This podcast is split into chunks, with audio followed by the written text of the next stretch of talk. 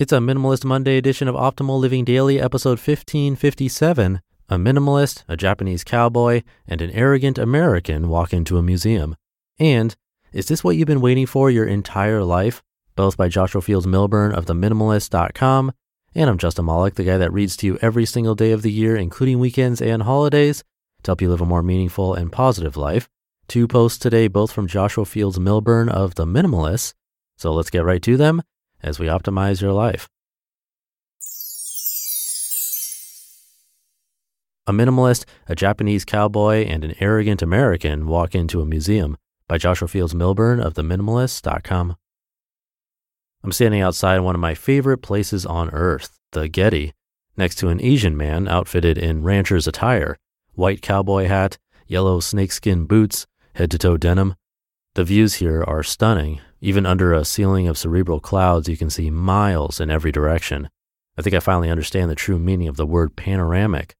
With a galaxy of green hills to the south, downtown LA's diffused skyline to the east, and a string of ruby taillights scorching the congested 405 to the north, the sun is preparing its descent into the hills of Santa Monica to our west, casting long, angular shadows before it disappears behind the Pacific's metallic horizon like a glowing coin placed carefully into a wishing well. I like your hat, I say to the denim clad man towering over him even with his heeled snakeskins. I like it too, he responds definitively with a thick Japanese accent and a nicotine smile, his cadence dressed in conviction. I love living life, he says with no further explanation, as if everything that needed to be explained about him, about life in general, is contained inside those four words. Although we've never met, the two of us are bystanders in the museum's afternoon architecture tour, which is just wrapping up. Our tour guide points out the 80,000 year old granite pillars framing the impending sunset. Behind us, an American man is complaining to his wife about the cold breeze, about the clouds overhead, about the lack of amplification in the tour guide's voice. He's been pompously protesting the entire tour. Apparently, the universe has conspired to ruin his day. From the sound of his steadfast objections, everything here is ill suited for his presence. There should be something out of place with a five foot tall Japanese cattleman standing among Rembrandt paintings and modern architecture in Southern California but there's not. And yet something is off with the everyday American monitoring about the world's inadequacies. Tuning out the American for a moment, I let the cowboy know he would fit in well back home in Montana. We have a lot of big hats and pickup trucks, I tell him. He says he likes that part of the country, the Wild Western, he calls it, and then recommends a book called The Solace of Open Spaces by Gretel Ehrlich. Although the book is out of print, I later find a copy online and discover for myself Ehrlich's gorgeous rumination on life on Wyoming's high plains. Despite the cowboy's unconventional appearance, or maybe because of it, it is obvious that he would fit in almost anywhere. His posture, his gait, even his gap toothed grin speak volumes about this man's interior life. He seems composed, resolute, content, many miles from arrogant. In a word, he is confident. Conversely, no place seems fit for the babbling American. His regal standards and his poor expectations make assimilation a constant problem. After another snarky comment directed toward his wife, I give him a searing eyeful, and his gaze immediately searches for his feet. His voice may be the loudest in the pack, but volume isn't a measure of confidence. A truly confident man need only whisper to be heard. The sun is completing its coin toss into the ocean, our group outlined in twilight. Looking over the cowboy, surveying his staunch temperament, I realize that his confidence is simply an external display of a rich interior life, congruency between his internal and external worlds. Arrogance, on the other hand, is the opposite of confidence, a veneer of composure, incongruence at its zenith. This is why a confident man is able to coalesce with any group anywhere, an arrogant man, nowhere at all. Confidence holds up under scrutiny, whereas arrogance fractures with the slightest crack. And as human beings, we all have cracks.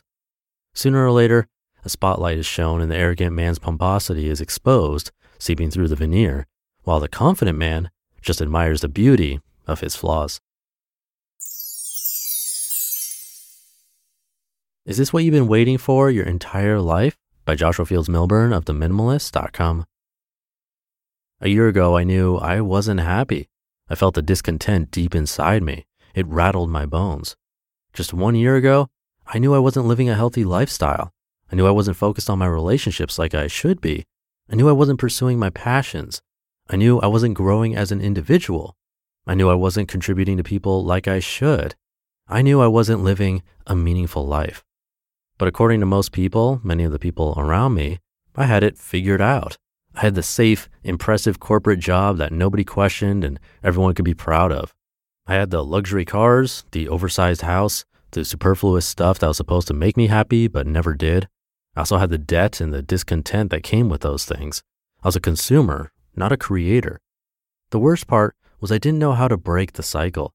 I was stuck and I didn't know what to do.